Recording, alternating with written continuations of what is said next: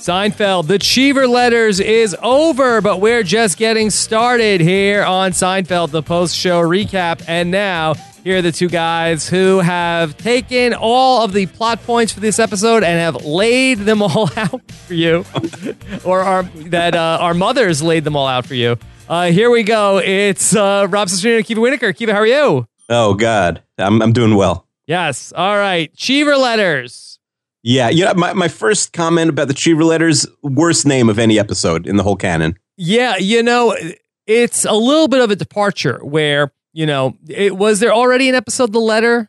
Like I feel like the letters or No, there's a there we've had the note already. the note, but I feel like they're all sort of like an abstract thing.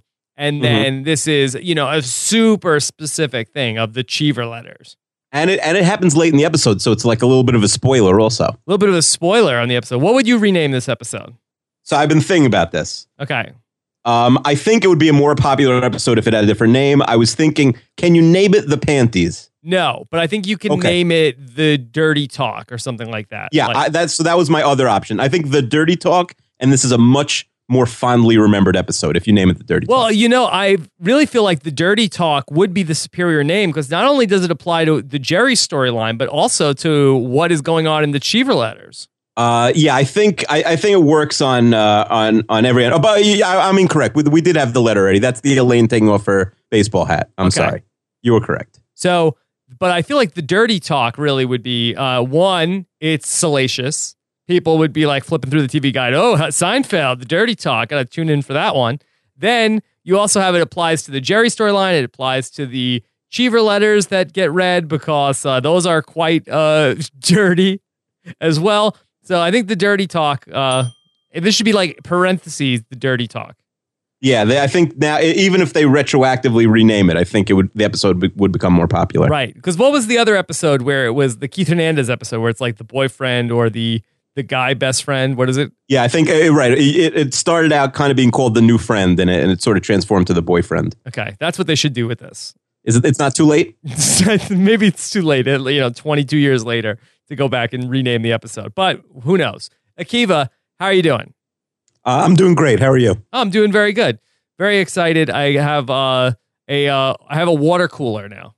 Oh, really? Yeah, I'm really pumped up about this. It- It's for you know you were too lazy to walk downstairs and That's get water. right. That's right. Yeah. But you don't have a fridge up in your office yet, do you? No, no, no fridge up here. Do you think that is that the next step? Mm, I don't know. I, I don't want to run the electricity on another refrigerator. Yeah, I hear you. I understand because you need cold water and it's going to be hot. It's the summer. I do think that uh, that like eventually you're just gonna you know you're gonna you're gonna turn forty soon. You're gonna want a fridge up there. Whoa, Akiva, that's a dose of reality. It, really, I like to have hot water. I like the hot water. Oh, is Uh, that what it's for? Do you drink coffee? No, I like to have tea. You do all this podcasting. I like to have some like uh like hot water to uh, keep it going. Oh, so this is for your voice. Yeah, uh, uh, convenience and that too. Yeah, I spend a lot of time standing over a tea kettle. Yeah, I have the worst of both worlds because my wife. I wanted a fridge back here in my office, my, my wife put a freezer, like a standing freezer, in here, which is useless. Like, what am I going to do Ice with cream. a freezer? I guess, but the ice cream's in the in the main fridge in the kitchen. Get your own ice cream. She's too smart for that. Get your own ice cream. Bring it in there. Yeah, she'd she'd catch me. That would be it. She uh, That would be plus it? I'd have to go shopping, and you know I've never done that. All right, and you don't like any chocolate either. So I, that's right. Only vanilla ice cream for me, or strawberry. Okay, so Akiva, uh, we're going to talk about the Cheever letters uh, here today. Before we get into the Cheever letters, do you have any Seinfeld related news? Jerry uh, gave an interview uh, a week or two ago, and he said uh, he said he had a couple comments that really got picked up. Uh, not so much by the mainstream media, but become more kind of like the internet, like angry mob media. And uh, I'll read to you what he said. What, what he said, and uh, I'm interested in hearing your opinion. Okay, So the longer thing was just about like how people now could become celebrities on their own. got it. Uh, you know, without their own show, without you know, without being picked up by uh, you know Russell Dalrymple at NBC. Got it. So uh, Seinfeld, when asked about less professional content, said, "The less, the better. I don't want to see this crap. We have a giant garbage can called YouTube for user-generated content. We're trying to generate a little higher level." He's here. He's talking about comedians in cars getting coffee. I assume. Yeah. I think show business is for talent. That's who should be in it. But let's keep it in its hierarchy. And I like being at the top of the pyramid. Okay. Well, you know, I just think that Jerry's of a different time and a different age where, you know, for Jerry to make it in doing what what he did, and, and how old is Jerry? 60? Yeah, I think he just turned 60. Yeah. And, you know, for he had to really go out there and, you know, make his bones and go out there and like go to this comedy club night after night after night. And it was hard. And I mean, the fact of the matter is, it is a much easier road to success um, in today's world than in the you know comedy club era of the 19 you know 70s and 80s but that being said you know there's still hard work that is rewarded. You know it's it's not as long of a process and you can become an instant you know celebrity or uh, you know have instant success quote unquote a lot faster than you did back then but i just don't think that you know it's Jerry having his finger on the pulse of exactly what's going on uh, in today's world. Yeah, and I do think as Jerry gets older, uh, you know, he may he, he because he doesn't care what people think. We may have a bunch of these segments where Jerry's saying something that's offending people. Yeah. So what are you what are you gonna do? I mean, uh, Howard Stern recently had like a whole rant about podcasting and how podcasting is it you know is for losers and and stuff like that. And you know, it just makes guys like that sound older than they than they probably want to sound. Like right. I mean, how how many podcasts has Howard Stern listened to? I, I the over under is a half. Yeah, and sure, is is there absolute garbage on YouTube? Absolutely, and I've probably been responsible for a fair portion of it. But that being said, you know, you can't just write off the medium and sound like you know that's like you know somebody in like 1950 talk about like I'll tell you what's a real waste of time television. That uh, you know the people watching God knows what on there. I like the theater where I'm at the top of the world. You know, it, it's just you you can't you can't say stuff like that. No, I agree. And and comedian cars getting coffee has very high production values, but it's not like networks are lining up to put it on their airwaves. Right, right. And you know, for a guy who's doing a web series, like I think that's a bad move to sort of to call call Right. YouTube. You know, just because comedians in cars getting coffee isn't a show that gets like viral views and stuff like that. Like it probably how many people it, does it get a million views? Probably if it's lucky, or two million views. Whereas you know, you know, cat falling down the stairs might have three hundred million views. But what are you gonna do? That, I mean, that's just how it is. Yeah, all right. So Der- Jerry's a little uh, old fashioned. Old fashioned. Okay. Anything else from this week? Uh, that's about it. Okay. So Jerry starts off this episode, uh, the Cheever letters. And the Cheever letters, of course, is from October 28th, 1992, uh, written by Larry David, Elaine Pope, and Tom Leopold. And it starts off with Jerry talking about how people treat their office like a stationery store with Danish. Were you like this when you worked in an office? Did were you just always worried about like uh, you know where's your coffee coming from, like the free snacks in the kitchen? I mean, a little bit. Not so much the stealing stationery. I, like, I never really worked for like a big company where it was like, oh, let me fill up my, you know, pens and stuff like that. Like my grandfather, though, I feel like when I was like a kid, like he used to like come home with like all this reams of paper and pens and stuff like that. Like I think that definitely that was an older thing. Now I feel like more and more you know companies you know as they are more concerned with budgets like that like i feel like this happens less and less Yeah, you don't want to seem like that guy who uh, you know who, who's at work. Like we would get at NBC, we would get like uh, you know catering, and and at home I can eat like four bowls of cereal for breakfast. But I don't want to be that guy walking through the hallway with you know uh, with like four. The, they give you the mini boxes, yeah the cereal mini box. I don't want to be like that guy walking through the hallway with like four you know frosted flakes and Captain Crunches. So actually, what I used to do is I would like kind of bring a like a bag and then I throw them in the bag. I wasn't taking anything home. That's stealing, in my opinion. But I was just eating a lot of food. But you don't want to be like that p- guy who everyone thinks is just like hoarding.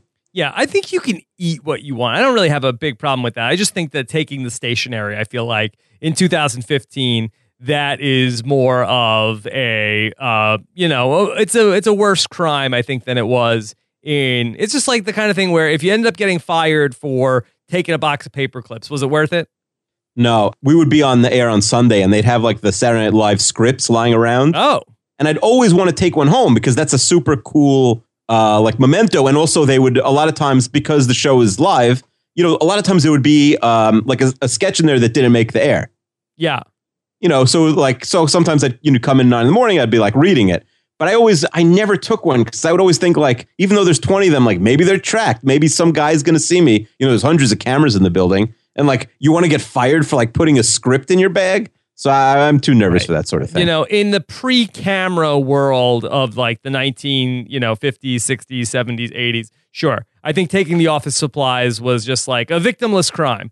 But, you know, now and I feel like more and more companies are small businesses and stuff like that. So, um it's it's not as good as it used to be. yeah. All right, let's get into talking about the episode. And so Jerry and George uh, start off, and they're talking about basically recapping the events of the last episode. Yeah, it's weird how they do this. They basically have Jerry retell what j- just happened, and George obviously knows what happened because he was there, but he says it out loud to George so it makes sense to the viewer without doing a previously on Seinfeld like they did a couple weeks ago. Yeah, because George and Susan need to tell Susan's dad about the cabin. And Jerry does this. Wait, so you're telling me that the, the cabin that burnt down from the cigars that he gave you, that you gave to Kramer, uh, like does a whole big thing. And George's like, yes, yes, yes. And George doesn't see the humor in it uh, in in all of the exposition that Jerry is putting out there. Yeah, and I'd be interested. I don't remember how the next episode starts I, in terms of if there's a previously on Seinfeld, but I'd be interested in if they go back to that. If it would be funny if they keep doing it, like Jerry just keeps building on the story in the first scene of every episode. Now, in this episode, we finally see Jerry and George start writing the episode. And I feel like this is a lot of meta humor from the writers about how they go about the writing process. Yeah, but first of all, you know, probably the first few words are the hardest to put on the page. And George is not a writer at all. And Jerry's a comedian, but he's also not a television writer. Mhm. So I, while I'm sure it's an inside joke for them, it's also, you know, it, it definitely rings true. Right. But the way that they're going about writing the episode is totally ass backwards and isn't the way that anybody would write something like this. You know, you don't write a, a episode of a TV show or a movie like you're writing like a letter and go line by line. Like you would start with sort of the big picture of what is this story about? What are we what what's happening in this episode? And they haven't even like broken an outline for this episode. Right. But it is about nothing. So that, I guess that's the counter to what you're saying. I guess so. But you would think that it, even though it's about nothing, they would have to say, okay, it's a show about nothing, but today it's, uh, you know, a day where Jerry's going to go to the coffee shop or whatever. Like they don't have anything. yeah, they have writer's block. They they they got nothing. Yeah. And really, I feel like this storyline doesn't go uh, really anywhere over the course of the episode. I know that's part of the joke, but uh, it's just a, a little repetitive. Yeah, they probably could have cut out one of those scenes. Okay. So we end up where they are trying to procrastinate, and God knows I can relate to this. And they say, Oh, well, weren't you supposed to call Elaine? Like, yes. And so anything to not be writing. So Jerry calls up Elaine's office and gets Elaine's secretary, Sandra. So Elaine yeah, has a her secretary? assistant. Yeah, Wow, Elaine's Some moved up in the world. yeah. Since we last saw her at Pendant, she's really uh, moved a lot of places. Yes. Because what was her role at Pendant previously? I think she was just like, wasn't she just like a low level editor of some kind? Yeah, well, now she has an assistant, Sandra. I mean, I, I think she goes away. It's just really just for just to facilitate this story. It is. It's also possible like everyone has an assistant. Like there's a whole bank of people who have an assistant, right? Everybody has an assistant or the assistant saying- is the I'm- assistant for many people Yeah, I, what you said. That There's like six people share one assistant. got it all right well here's sandra and she apparently likes to chat with jerry Uh, yeah, I think everyone everyone knows like the people you know like this that you can't get off the phone no matter what you do. yeah that's definitely a thing that happens and so jerry talks about how annoying this is and finally he gets on the phone with elaine and says can you just tell her that you know cut to the chase that is just you know is there any way i could not talk to her for so long Which is weird also because we just saw him talk to her and it was like two seconds, right? Yeah, it really wasn't that long. They didn't really show us her like going on and on. Jerry had to pretend he was on a payphone, and so I guess his ruse worked on her. Yeah, I mean, next time just call and say it's an emergency. Oh, that's good. Call every time it's an emergency. Yep. Okay, maybe he should tell her that he's like an EMT. Uh, and and he's doing what? I'm on my way to a, hospital. Like, uh, is Elaine there? I just need to give her a message, or is he like, uh, Yeah, well, is he giving her medical advice? What occupation is he going to have where it's always an emergency? well, maybe he has to tell her something that's urgent. Yeah. Okay. Well, every time though. I mean, obviously the jig is going to be up after a while, but at least you know get your cracks in where you don't have to speak. You're a Sandra carpe diem kind of guy, Akiva. Yeah, yeah. Worry about tomorrow, tomorrow, Rob. Sandra could, uh, you know, could get fired. She could quit. She could, you know, uh, sleep her way to the top, and you, she's not your secretary anymore. Anything could happen. Okay. So we end up with Jerry sort of breaking the news to Elaine, like, hey, she talks my ear off. And then, like, right after she gets on the phone, Elaine says to Sandra, hey, could you just uh, get my friends to me quicker about this? And she realizes, obviously, that something is wrong. Jerry said something. Yeah, I mean, there's no other way around it, right? I, I think there's a deleted scene where she's like, they're trying to figure out more like how, you know, like did Jerry tell you or whatever. But, but you know, the point is, uh, you know, J- Jerry obviously said something right there, and uh, but she's like super sensitive about it. Yeah. But Elaine did a bad job. Oh yeah, you have to wait like a week bef- after this happens. It's not like Jerry's calling every five minutes. Right. Wait, and then when it's a not obvious time, just say like, "Hey, you really got to get them faster." Yeah. Okay. So Sandra gets so upset that she ultimately ends up quitting. It was seems pretty drastic, but just because somebody you know said stop speaking on the phone to my friends for so long. Yeah. Well, I guess, hey, it's hammer time. I guess it's pretty easy to find another job. Was it? Was it easy to find a job in uh, in, in in you know twenty three years ago? I don't know. I don't know. I feel like that seems like a really crazy, rash move to quit over this. I mean, George, we've seen George quit for less, but I think uh, she'll probably regret it tomorrow. Okay. And I like when Elaine is trying to apologize and say, like, no, don't you understand? It's Jerry. He's under a lot of pressure. He's a comedian. Sometimes they don't laugh. I mean, that's her. I guess that's her view of like comics. She's probably been to his shows where nobody left. Yeah. So Kramer comes into the apartment with Jerry and George. He's like, okay, so no more golf because he doesn't have the cigars, Akiva. Uh, yeah, he lost the cigars, even though he ran back in. Clearly, he didn't get them. Yeah. And Kramer wants to know if George can get more Cuban cigars from Susan's father. I, I do like that Kramer has no. It's not like they all burned down the cabin. You know, Mhm. Kramer single handedly burned down this cabin that he was not invited to. Yes. Like there, he Kramer could be in jail right now. If you think Technically, he was invited. he was invited, but he showed up basically trespassed, and then he burned down the cabin uh, Yes. with his cigar. Like he's lucky he's not in jail. That is true. I guess so. Uh, But it, are you, can you go to jail if it's like an accident? Like I know if you're like accidentally like hit somebody with your car, yeah, you can get in trouble for that. But if you accidentally go ahead and you know burn down somebody's house, is that can you get in trouble for that? So you're saying this is more of a civil suit Kramer's facing here? Yeah, I don't know. I don't know the law, Akiva. I'm no Jackie Chiles. We got to get Chester in on this. Okay, Chester, let us know what the how culpable uh, in the court of law, in the eyes of the law, is Kramer. Um, so I like that Kramer's asking for cigars, and George is like, "Yeah, you burnt down his cabin with the cigars." And Kramer's like, "So what does one thing have to do with the other?" Yeah, he, I mean, he's got not only does he have no remorse, he just he doesn't even understand. yes. And Kramer, he's in a little bit of a pickle because he can't go back to the public courses. He needs to go to Westchester and play on the private courses. He can't go back with the public. It's like uh, flying first class, right? Once you fly first class a couple times, you're not going back to coach. You'd rather walk. So George and Susan now we see them at dinner with Susan's parents. First time we see Susan's parents. Uh, yeah, it's very exciting. We we actually, you know, we remember them as main characters maybe more than they are. Uh, we only see them uh, five times a piece. Oh wow. Yeah. Okay. So here they are, first appearance. They keep the same actors all the way through. So good on that. Yeah. Okay. And so the first thing we hear about is how doesn't George look like the sister of uh, Mr. Ross? Uh, yeah, I mean, which is pretty funny. I do, th- and we of course we meet the sister later. Yes, which is doubly funny. I didn't remember that. Yeah, I think. Uh, do you think he looks like her though? I mean, I guess there is some resemblance. They both have glasses. They have glasses. They have like a sim- similarly shaped face, but they don't really look. You think they cast a woman who looks a little bit like Jason Alexander? I think that they did. I think it wasn't like they didn't have like a blonde woman like with curly like flowing hair in the wheelchair.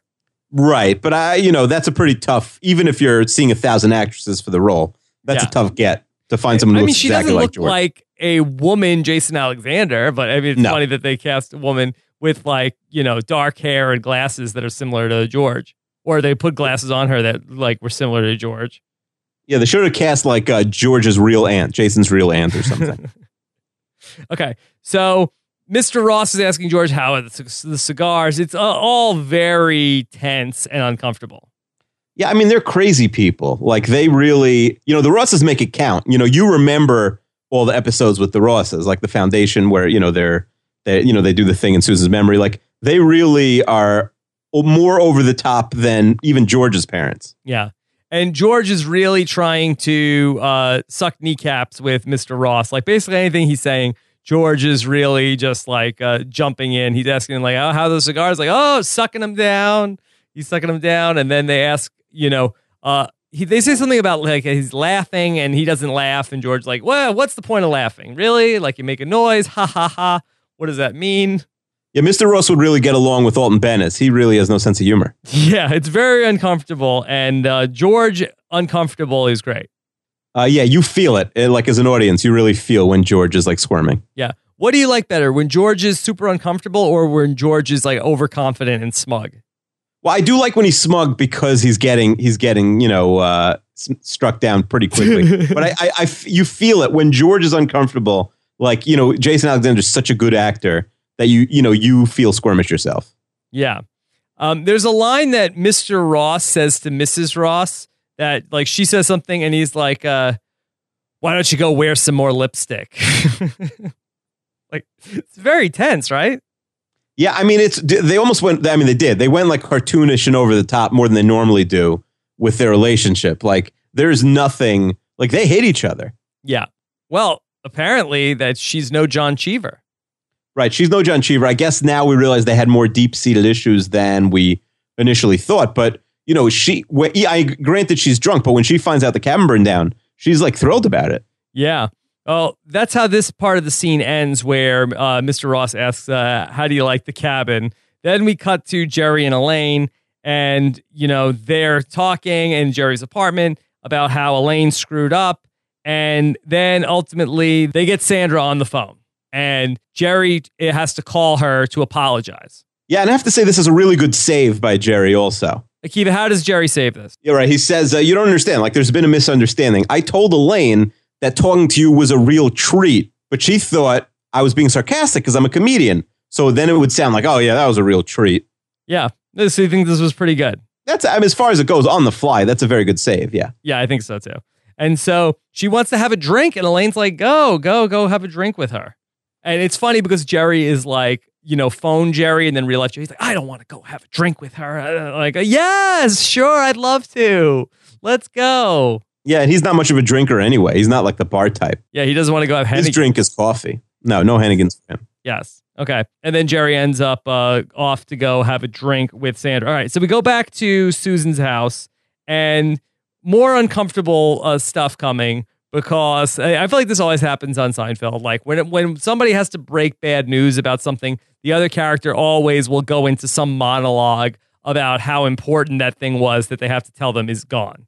Uh, yeah, totally. I think, you know, they have to raise the stakes because all we know about the cabin is that his dad built in the, in the 40s. We don't know, you know, he's got to really play up how important it was to his family. And is actually one of the best parts of the episode. Yes. So Susan's dad loved the cabin, that his mom uh, died at the cabin. His last words from his dad were cherish the cabin.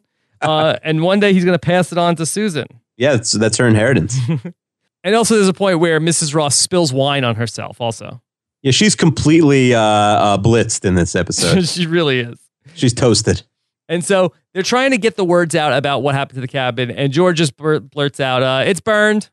Yeah, you, you know, you, he's ripping off the band aid here. I think, uh, you know, they've already been beating around the bush too much. Like, the more he talks about the cabin, the more he's becoming attached to it. Yeah. Okay. So it's sort of funny that George just keeps blurting it out, you know, uh, that, you know, what do you mean there was a fire? Like, it's burned. Burned. Is anything left? No, all No, gone. Burned. All right. So now we cut back to Jerry's apartment and he is there with Sandra. And apparently she is upset. And she can't believe that he said what he said. Yeah, and you know, Sandra was really dressed uh, to have a good time. Yeah. Yeah. It looked like it was going to be a fun night, but um, Jerry said something. She can't believe that he said it. And she's leaving, and Jerry is saying, like, this is just between us, right? Jerry is very concerned with this getting back to Elaine.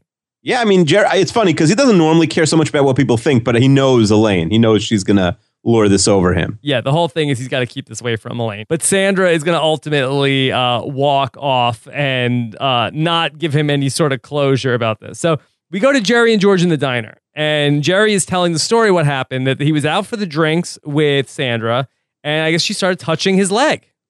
Yeah, and I, th- there are a lot of scenes like this, right, in the diner where George always wants details. Mm-hmm. Details. He want- you know. George really, George wants to live vicariously through Jerry, Yeah. right? So Yeah. he loves this stuff. Like, say it slowly. You know, he's really into it. Yeah. So basically, Jerry talks about how, you know, one thing led to another. She had the hand on the leg. And then ultimately they go back to the apartment and they start with the dirty talk. And Jerry, you know, there's the way that they do this is interesting. You don't hear what Jer- what uh what Jerry says. Like when when she says, This is what Sandra said to Jerry, and George has a bottle of ketchup in his hand, and he's like squirts the ketchup across the room. Akiva, do you like that or is that too slapstick? It's very slapstick, but I think it's it works here. You know, I- you know, I don't like the slapstick, and I like realism, but I, I do think there it's so sudden and out of nowhere, it's funny. Yeah. I like then after George, like, I'm going to need some water here. and so we find out that what Jerry said to her after whatever she said, uh, he said, uh, You mean the panties your mother laid out for you? So apparently, what she said was something about panties. Right, and and uh, and absolutely filthy, according to George. Yeah. I mean, the mind can wander, but it's this is not that kind of podcast to to speculate on what Sandra might have said. That's right. That's right. That's right. We'll leave it. We will leave it to you guys, and and uh, maybe not even in the comments, just Not on your on, on your own. Feel free. Okay. So we don't want to necessarily know. Tell George, tell Jason Alexander what was going on in your mind about Sandra's panties. And George is incredulous about the. You mean the panties your mother laid out for you? Yeah, I mean, it is such a bizarre thing to say. No, like, is it the filthiest thing ever? No, but like, where did that come into his mind? Well, really, the part about her mother really uh, is the that that's the outlier here.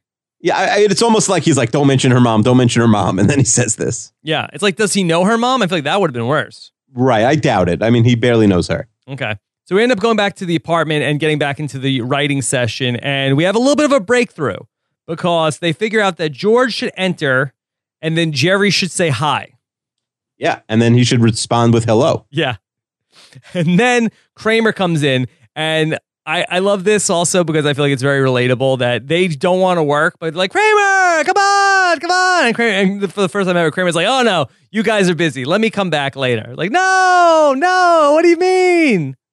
Right. It's so you know, it's the first time in Kramer's life he's ever done that, and yeah, it is funny. Right. You, it, it definitely still holds true. Like the fact that like, oh yeah, we'll do anything not to work. I will say in general, a working environment five feet from Kramer's house probably not ideal.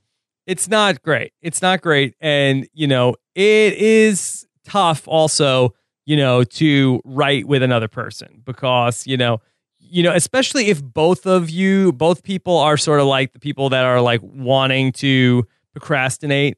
Like, I feel like you need somebody who's going to be sort of the dictator, who's going to say, no, we have to work. We can't stop. Uh, and if you have two people that are both lazy, I think that's really tough.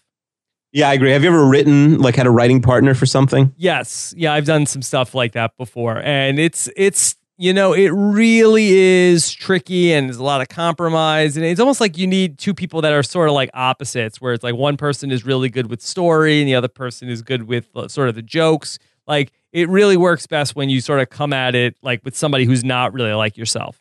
Yeah, I mean there are a lot of writing teams. I wonder how they do it, but uh I mean I guess it helps also if you're like eh, if you're like brothers or something. Like one of the next episodes is written by the Farrelly brothers. Oh, okay. So, you know, like that's that's a different thing where maybe like you really have like an unbreakable bond that's, you know, so you don't have to worry about like stepping on the other person's toes.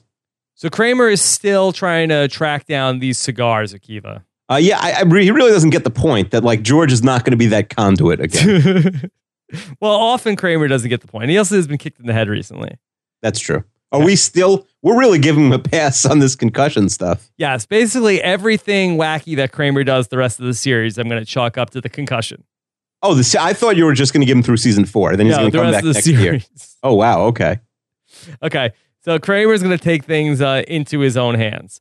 All right, so we have Jerry and Georgia still on the couch, and uh, they're going to uh, maybe go to the movies.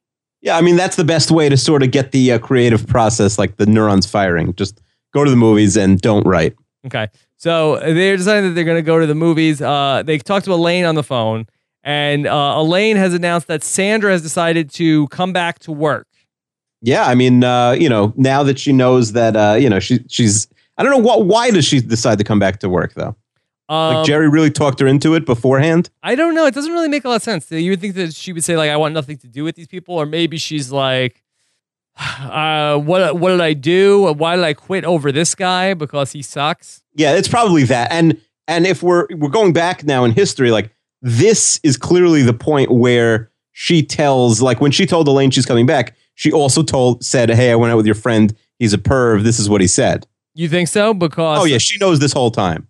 Okay, She didn't just find out the second meeting with Jerry. Like she's, I think she Elaine was had this chambered the whole time. She knew about it. Wow, she had it in the vault. She had it in the vault. She was just waiting for the right, you know, the right time, and and she was going to do it and leave on top. Whoa. Well, you know, George style. You know, you you you have the great line, and you and you leave right away. All right, so Jerry tells Elaine this is not somebody that you should be talking to. I don't think. Yeah, and I, I guess now knowing or assuming that like she knows that Jerry's like a freak, this is probably a funny conversation for Elaine. All right, so let's go to Kramer at the Cuban embassy, Akiva. Uh, yeah, right. Kramer goes to the Cuban embassy, and uh, well, Kramer for sure speaks Spanish, by the way. Yeah, yeah. He he has at different points, but uh, not here. Uh, no, but it, it is a weird thing, right? So you go to the embassy, and what you want is cigars. So you know, like, how are you getting? By the way, security at a real embassy is uh, a lot tougher than the Cuban embassy here. It's not just like an office you could just walk into. Oh no, no, there's like probably metal detectors, and it's like an airplane, probably. Okay. But for the Cuban embassy here, you know, you would think that maybe this isn't the first time they've gotten this request. Oh, definitely not. Hmm. Oh, I, I guess probably like maybe not so officially. Maybe they're out on the street, like they're at a bar, and they say, "Hey, I work at the at the Cuban Cuban embassy. Like, hey, can you hook me up with some cigars?" Do you think people are actually have like the nerve to like show up at the embassy and like, uh, do you guys sell cigars? Is there a gift shop here? Cuban embassy gift shop. Okay. But apparently the jacket comes back into play here. And uh, the jacket that, uh, what, who was the name of the guy that had this jacket? Do you remember? Uh, well, uh, Babs's uh, boyfriend. Yes. I don't remember his name. Okay. And so the Cuban guys like the jacket. And boy, um, this is quite a trade because the jacket has powers. You could pick up a lot of women with the jacket. Uh, yeah, I, I do like that. They're also this is like a nice callback that they you know they're bringing instead of just like random trade of something we've never seen before. I like that they're bringing up the jacket. Yeah. Okay. So that Kramer is, uh, I can't believe he's considering giving up the jacket after all the trouble that he went through back in season three. But apparently he's willing to make that trade. He likes golf that much. I mean, he's a real you know addict. So he with these cigars, like that's all he's been thinking about. He keeps going in asking George, uh, you know. So that makes sense to me, just because he's so obsessed with. Uh, you know, with with getting these Cubans, I I don't know if he's more obsessed with the Cubans or with the golf. I don't know. Um, all right. So let's get into the real meat of all this. Uh, let's go, go back to Susan's apartment. And, you know, and we set up in the last scene that George had to go by Susan's uh, parents' house to drop off her sunglasses. I mean, they, they really just like threw something out there and we're just going to go with it because th- that, that who would go that far for sunglasses? Uh, you know, I wouldn't. Yeah, they go drop off. And Jerry would go along with that on this errand? Well, that's the thing. They're so desperate not to write. that they'll go bring Susan her sunglasses. They'll do anything not to write. Okay, so we have some new characters here. Uh, we have brother Ricky. He's home from college. Uh, yeah, Susan's brother, who's way younger than her. Yes, is he way younger than her? I feel like you know She's how old is NBC Susan? executive already. I feel like what is she thirty two? She's probably closer to like 34, 35. Okay, all right. Well, here's brother Ricky. He's home from college. Um, George tells him that he should consider podiatry. Yeah, I mean, he's really into uh, he's really into this podiatry stuff. He's Yes. you know he has a lot of respect for anybody that works with the foot. respects respects the foot. Yeah. And then we have the aunt here who then very quickly says, he doesn't look like me. Yeah, I like that they they told her the same thing. Like, oh, you'll never believe it. Uh, Susan's boyfriend. Susan's boyfriend. Like and then, by the way, like they must be disappointed. Like they're these wealthy people. Susan's coming home, and they say like a writer, and then it's like the schlubby guy who uh, who looks like you know the grandma or the aunt, you know the aunt. Yeah. And then we also get a very funny sequence that I, I thought with Susan's mom is fighting with the aunt over whether the aunt wiped her wheels when she came into the house. I mean, this is funny, but this is also really dark. Yes. Why why do you feel like it was so dark? Well, she takes her sister in law, and she's so upset about the wheels, she puts her in a corner. Yes. Yeah. That's like that's not really you know, and like nobody notices, and it's never discussed. yeah. That's a kind of a crazy thing to do. But uh, that uh, the aunt can't get out of the corner in the wheelchair? Even uh, listen, I'm sure she can. You don't have a problem with this? I didn't feel like they were going super dark. I feel like that they were just making the joke of like you have to wipe your feet before you came in the house. She didn't wipe her wheel before she came into the house. I guess, but uh, knowing what we know that she's basically an alcoholic, and you know they're making her out to not be likable. I don't know.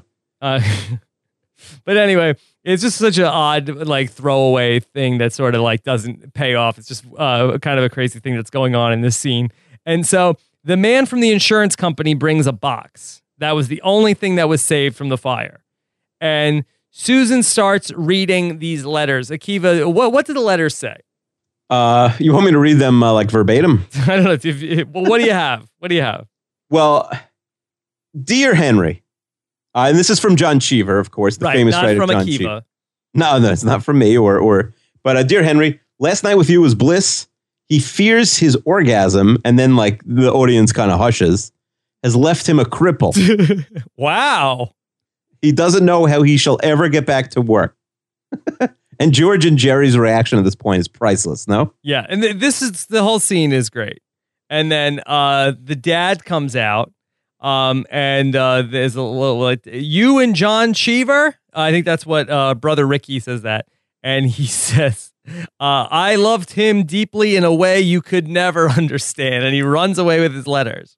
yeah, it's just all over. He's like so matter of fact about it. He doesn't fight it. He doesn't say like, "Oh, it's a different Henry. It wasn't me." Yeah, who those were my letters. I also like when he's reading the letter at the end. He says, "P.S. Love the cabin," and they Yeah. get George and Jerry both at the same time. Like, yep, that Yeah. makes sense. Makes sense. Okay.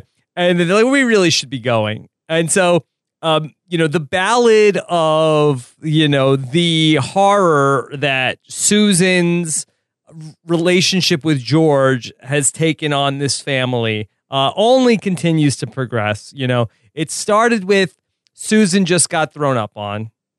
We've progressed to now the burn down of the cabin. The cabin is burned. Uh, then after that, now we find out that Susan's father was uh, in a homosexual relationship, maybe while he was married. We don't know. Um, with with a man, and this was a big secret that he's trying to hide. But the timeline's not clear. Timeline is not clear, and it will only get worse from here. Yes. Yes, much, much worse. All right. So we go back to Jerry and George. They're back to writing, and uh, they've uh, added in uh, "How's it going" to the script. Uh, yeah, they're really at this point. They'll be done by uh, the, you know season nine. They'll be finished with this first episode. Okay. And here comes Elaine, and she's pissed. She says that Jerry cost her $429 because Sandra squealed to Lippman about her long distance calls. Yeah, that was low of Sandra. That was low, and that was high of Elaine. I mean, how many hours could she be talking on the phone? I mean, I don't know how much it costs a minute in 1992 to talk on the phone, but still, It Maybe it was a dollar a minute. a dollar a minute, still 429 minutes. I mean, that's you know that's not that long in the scheme of you know like a month of talking. Yeah. Okay. And so she blabbed, and uh, Jerry wants to know did she say anything else, though? Right. I think four hundred twenty nine dollars is low for Jerry for Elaine not to find this out. Right. How high is Jerry going to you know if if it's if it means Elaine you know him sort of being happy just that Elaine doesn't find out about the panties your mother laid out for you. $16,000. Really? He'd go to sixteen thousand. Whatever money he was going to It's get. not a direct correlation. This isn't a. It's not like she. It would be one thing if it was blackmail and Sandra was saying, "Give me sixteen grand," and I won't say it. To Jerry, okay, fine. He has to assume that Elaine doesn't know yet. But just paying for this bill doesn't mean that Sandra, who works in the same office as Elaine, isn't going to tell Elaine or tell her friends, and it's going to get back to Elaine the next day. Mm, yeah, fair, fair enough, fair enough. Um, but I think that Jerry is just happy to be done with this, and Yeah, like he thinks he's out of the woods. he thinks he's out of the woods. Okay, so did she say anything else? Like, no, she just left, and Jerry's like, beautiful, and it looked like this was going to be like the TV thing where Elaine wasn't going to hear him say that, but uh, she's like, why was that beautiful? Right, and you know that's a pet peeve of mine. Yes, yes. Well, that that you didn't have to worry about it here. No, here it doesn't happen. Okay. All right. So we see Kramer in the hallway with his new friends, and uh, they're heading up to Westchester. Uh, yeah, I mean, uh, what's it called? They're uh, they are smoking cigars, and again, now we don't have to count the cigars. We were back to uh, however many they they have. Can they? But so cigars are illegal. The Cuban cigars are illegal in America. But if you work for the embassy, you can just smoke them out in the open. Like how do the Diplomatic laws work? immunity, Akiva. Um, I, I do think uh, with you know, I guess diplomatic immunity, so you could just go on the street, smoke a bunch of stuff. Can you sell them? Can can you st- can you open up a stand like on you Park Avenue? the DI, you could do whatever you want. You could kill somebody. You really can. Yeah. That's, You that's could pay your housekeeper like two dollars an hour. yes. that happened. Like, it was like a big scandal. Like Yeah, that's ago. why diplomat is the best job. Um, I had a I had a student who uh, when I was teaching uh, high school, and he was absent one day, and the kids asked if they could call him. I had like a double period where I was teaching them. There was only a few kids in the class. It was a small class, Yes. and they said, "Can we call this kid?" We'll say his name was uh, George, and they said, "Could we call George?" Um, who uh, was 15 years old, um, was uh, did not have a driver's license, but he claimed when they called him and they had him on speaker that he was driving. And then the kid, the kid says like, "Oh, on," and like clearly the kid was lying to them, but he was one of these kids like he was so cool, like in their eyes they thought they would just believe anything he said. And then he yells like, "Hold on, I gotta go. The cop is watching while I'm on the phone." And like clearly he wasn't actually on the phone while this kid was driving because he's 15, didn't have a car. Anyway, oh no big deal. The kid turns to me after uh, he gets off the phone. The kid who's in my class and says, "Why would George care if the cop was there? He has diplomatic immunity." Whoa. So the kid had convinced the whole class that he had diplomatic immunity. Wow. Yeah, it was a pretty smart kid. Smart kid. Yeah. All right. Well, uh, I got to figure out a country that I feel like I could be a good diplomat to. Yeah, what would be? I'm, the thing is, like, it, would, do you want to go there or you want to stay here? Because technically, if you're a diplomat, if you know what I mean, it works the other way. Like, if you want to be like the Austrian ambassador, you have to go to Vienna. Uh, all right. if you want to come to the city, you have to be from Austria, and then they station you in New York. See, New York is the plum gig. If you look, if you look on like the on Wikipedia, the list of ambassadors, it, for any, I'm, I'm not just making comment about this president. It's for any president. Um, it'll, it, if you look at the list, it's like the ambassador to Bermuda, and if you click on his name, it's like Barack Obama's college roommate, George Bush's college roommate, and it's like the real countries. It's like the actual career diplomats.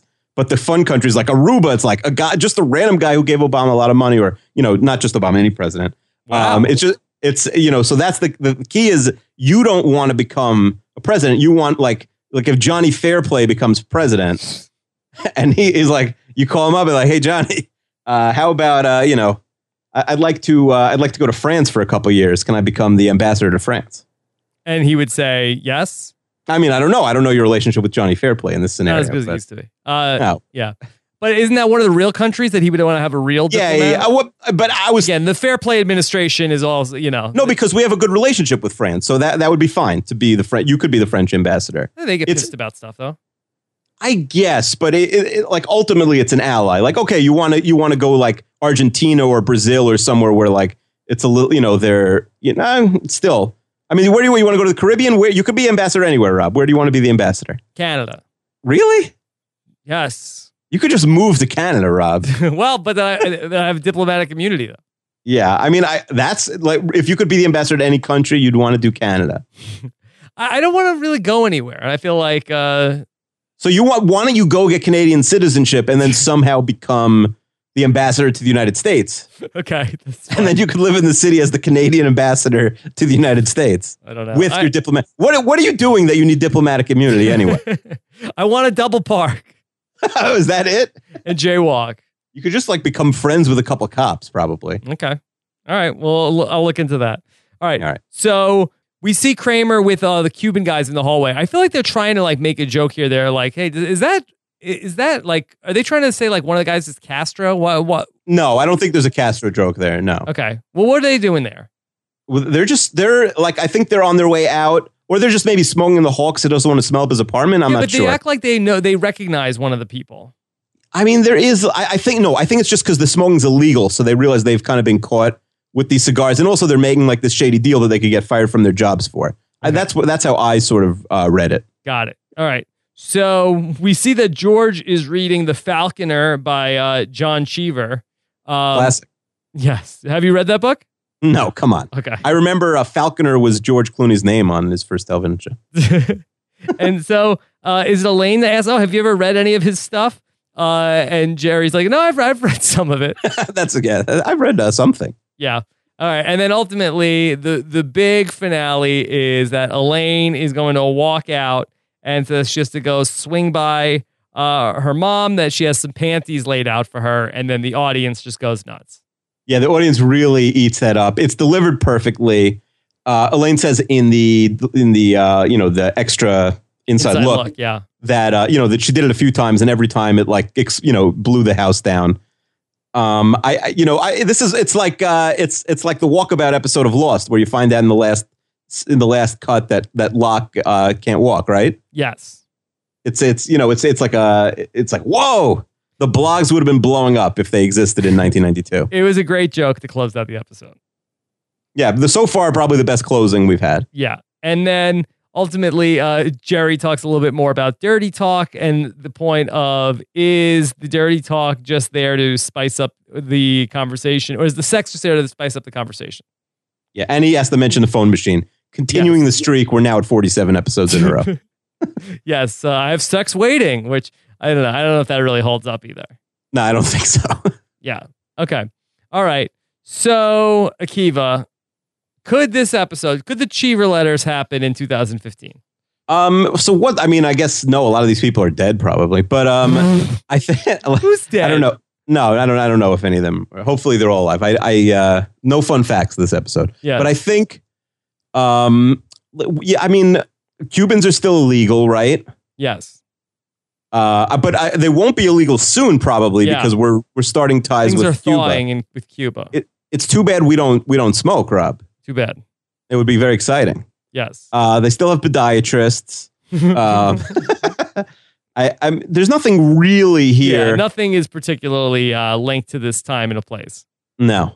Um, I wonder if maybe something with like Jerry could just text Elaine or email Elaine, "Hey, could you call me to get around?" Yeah, that was what I was thinking. That's probably uh, the biggest change you can make. Yeah. But that being said, um, pr- uh, pretty much the Cheever letters uh, could still happen in 2015. Okay, what about the rankings for this episode, Akiva? Yeah, so we're not going as high as last week where we had our first top 10 episode. Uh, I like the Cheever letters. I think it's an underrated episode. I do think, as we said before, if this was called something like The Dirty Talk, which is the name both of us came up with, I think we're talking about, you know, an episode that's considered an above average episode. Uh, it has its moments. The end is really good, but, you know, there's too much of Jerry and George just sitting around. The, the Cuban embassy scene doesn't really work. And the parents are a little too crazy. So I have this at 102. 102. Okay, that's about right. I mean, I feel like of the season four episodes that we talked about, I feel like this one doesn't really stand out. Usually, like I can tell if it's going to be a good episode or not if I really remember the plot of the episode before we start watching it. And, and like I remember when we said, okay, Cheever letters, I didn't really exactly remember what this episode was about. And then, you know, I think that the scene where, you know, we have the reveal of the Cheever letters is great. And the scene with George and Susan at dinner with the introduction of Susan's parents is very good. And then, yeah, that closing joke really hits. But other than that, you know, the rest of the episode is just sort of like uh, standard fare. Yeah, forgettable. I think it's one of the least famous episodes, certainly of the fourth season. Okay. All right. Akiva, now, before we get into the feedback from this episode, uh, you were telling me right before we came on that you worked on a special list. Everybody loves Akiva's lists. Uh, yeah, I mean, I, I don't even know how to how to uh, you know classify what I did, but Blog.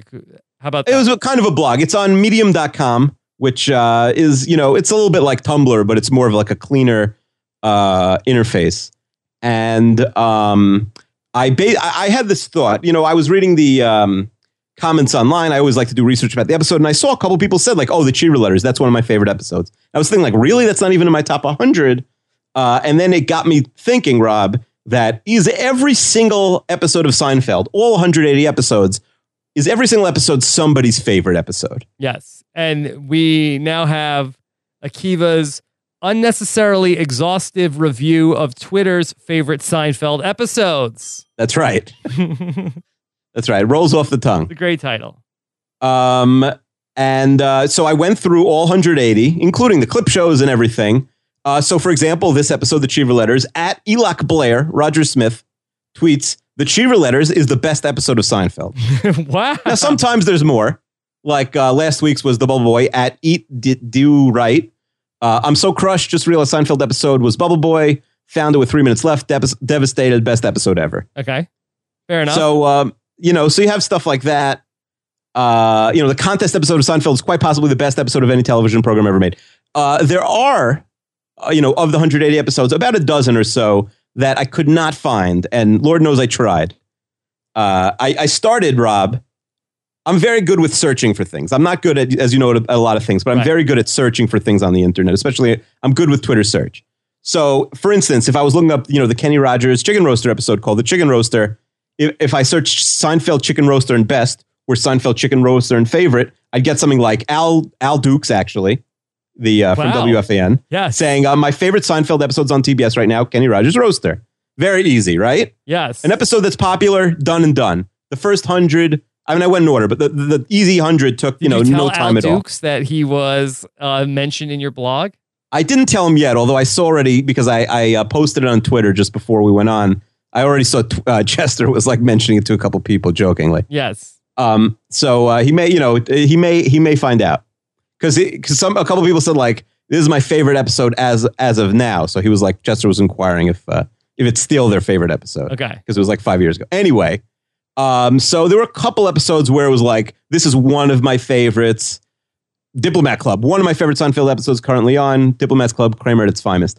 Uh, and then there was like the robbery. You know, some of the first 15 episodes uh, really couldn't find anything nice. But how about this, Rob?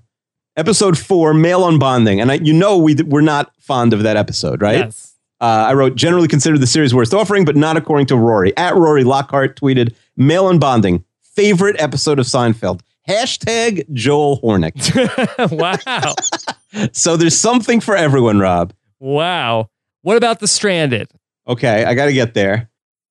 This page does take a long time to load.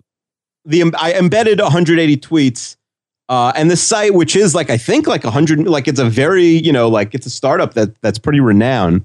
But I think uh, you know I, I emailed them and I tweeted at them, but no no you know they didn't get back to me, which I'm not so impressed about. I, I think uh, you know 180 embedded tweets probably is too much load. If you press refresh, I was told it gets better. It gets better. Anyway, uh, the stranded you ask about, episode 27, at John Anzaldi. Favorite episode of Seinfeld, The Stranded on TBS right now. Maybe the dingo ate your baby. It's hard to stop me here. emphasis on the other, on maybe the dingo ate your baby. Well, I, he didn't say hashtag. I was just playing it up there. Okay. The alternate side, one of my favorite moments Jerry and Elaine talking over Owen's comatose body. It's Seinfeld's all time best. Wow. So listen, uh, you could. Seinfeld's popular enough. the baby need is- shower. Uh, we got to go back up. The ba- yeah, listen. Anything we got? uh, Well, there, there are a few that that uh, we don't have. Okay, so the baby shower. The baby shower is definitely one of my favorite Seinfeld episodes. So that's tepid. Okay. The dog. Okay, so I had the dog as someone saying my favorite, and then I realized they were talking about uh, the episode where Kramer takes the dog medicine when the dog is coughing. Yes. Okay. So I had to move that around. I was very excited to find you. You can't even. Oh, so you can't even imagine how much time I spent, Rob, with like the last fifteen episodes. I was googling classic jokes from the episode, plot points. I found some of them, but at a certain point, I realized like, uh, it wasn't you know, going to it was- happen. uh, no, it probably would have if I kept going, but you know, uh, it was enough. It was already getting. did this take you? It, it took me like four or five hours. The problem was that I embedded the tweets improperly and had to go back and do all 180 tweets again. Oh my god. Um, did you post this on the Seinfeld Reddit? I posted it already on the Seinfeld Reddit. Okay, I'll upvote it. Yeah. Uh, um. I, no one had commented before. I just did all this right before we went on the air. I tweeted it. People already like it. I got some nice messages from uh, from people in emails. Uh, uh, though, so here's the dog, Rob. I should be sleeping, but the dog episode of Seinfeld is on. Kramer breaking up with his girlfriend. Farfel, prognosis negative. Hashtag classic. so not somebody's favorite, but but people like it. Classic. Yeah. Wow. Even even if you do a clip show like the last clip show, the Seinfeld Chronicles, right? Episodes uh, 177 and 78. I think the Seinfeld Chronicles might be the best thing ever. It's just bits and pieces from the absolute funniest episodes. God, I love it. God, I love it. Okay. Yep. Wow. All right, Akiva, that uh, you've stumbled onto something here. It's definitely something. All right. Uh, let's get into the emails. Of course, the emails come in every week. Seinfeld at postshowrecaps.com. And uh, we have uh, a couple of emails here about the Cheever letters. And let's start with Travis Almendinger. Uh, Travis says, Hey guys, the standout scene in this episode is the dinner party with Susan's parents, who are just unbelievably awful. I don't know if you guys have similar stories about meeting your to be in laws for the first time, but as a couple of guys that like to joke around, I'm sure you can relate to George's struggles to connect with the humorless Mr. Ross. George's Johnny Carson impersonation falls flat. The Fortress of Solitude reference doesn't land either. What's your call in this situation? Just excuse yourself to the restroom and leave altogether? Uh, P.S. Cherish the cabin. uh, so, Akiva, have you had a situation like this? No, I, it's a very good question. My, I'd say my experience, and I, I don't know about your strategy, Travis. I think if you leave in the middle of dinner, that's basically you know you're calling that one off. Yeah, I think so. This isn't a first date, right? No, no, no, no. You're meeting the parents already. Like you're just you're gonna keep meeting girls and then getting to the parent stage. And if you don't like them that first time, you're done immediately. It's Yeah. over. Also, George has a deal with Susan at NBC right now. He can't. Yeah, yeah, yeah. Right, right. I mean, but he's dating someone he works with. There's so many problems with that, right? Right. I think for me, I was so young. I was, uh, I was uh, like 18 or 19 when I met my future wife's parents. I, didn't- I was too stupid to even be nervous. I should have been nervous, but you know what I mean. Mhm. But I didn't even realize like uh, yeah, they were grown ups. We weren't like equals, you know. Uh, Right. So it's a different. What about you? It's I would say I you know I, I'm too young to have had this kind of situation. Yeah, I've rarely like met with people that are like too stuffy. If anything, like I, I'm like meeting with people who are like more fun than I am. Right. But what about uh, the in laws? When you met the in laws for the first time? My in-laws are nothing like uh, George and or Susan and whatever uh, Mr. Ross's name. There aren't a lot of people like the Rosses on in Wantagh. Yeah, that is not what my in-laws are like at all. Okay. Okay, uh, let's take a question from uh, Ryan. Uh, Ryan has a couple of observations for us. It says, um, "Did you notice that when Jerry is on the phone and George asks think up ideas, George gives Jerry the middle finger? In case you missed it, check it out. It's pretty blatant. Wow, Yeah, I didn't notice. Did you? know? I, I didn't. did I, missed it. Yes. Um, also, uh, Ryan says the funniest line by far in the episode is "Wear some more lipstick." Yeah, you like that. Yes. And then also, uh, he said that it's a point of cherishing the cabin is in line with respecting wood, wouldn't you say? Yeah, I mean, they even mentioned the wood, right? When they're talking about building the cabin. Oh, I did. I forgot to mention maybe my favorite line of the whole episode, Rob. Yes. Uh, at the beginning, when they're talking about the cabin and how they burned down and how it's probably not such a big deal, right? They Jerry says it's a it's a cabin made out of wood. Like eh, two guys could go right now Yeah. and rebuild a new one. Not it's like us. wait, actually, not us, but two men could. yeah. Also, Which I feel. Do you think you and I, like, if we went up right now, we had the materials, we're in like upstate New York. How long would it take us to build a cabin? three weeks. Oh, I was going to say infinity. No. Like I, well, I don't know. Akiva, I built a house out of sticks before. Oh, okay. Well, if you tell me, I'm not like going to sit there. If you tell me what to do, I'll do it. But No, I I, you know, I don't know to use like a hammer. I don't. be, right? I don't. I mean, if you, I don't know what to do. Like you'd have to literally, you know, give me like, uh, you know, I don't know how by you the make numbers. it airtight. Like, I feel like you could sort of like, I get the general idea. Yeah, I don't even like. I wouldn't even know where to start. I don't have any tools. I don't. I don't know anything about this stuff. Well, I thought everything would be there already. yeah, but what am I going to do? Like, I don't even. When was the last time I hammered a nail? Never. Like, I don't know this stuff. No, I don't know.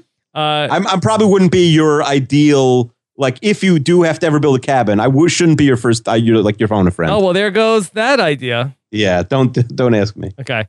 Uh, this is from Amir, who says, uh, I never really thought about it by now, but it's amazing how much fire has a crucial role in Seinfeld.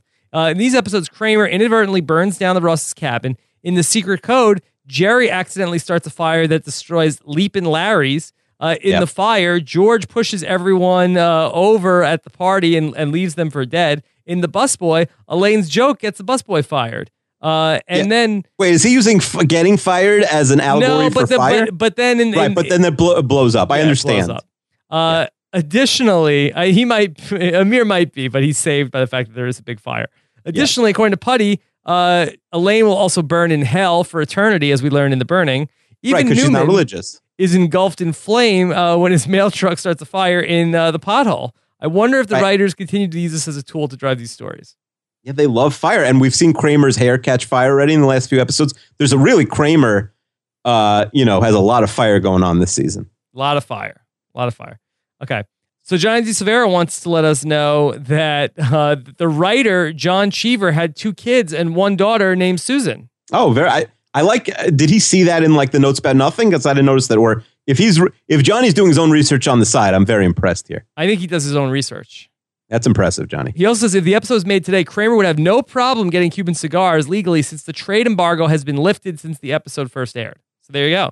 Is that true though? Is it? Um, Do not question Johnny D. Silvera, Akiva. no, but the thing, the thing, I'm not. Que- I would never question JDS, but he lives in he doesn't Cuba. like he lives that in either.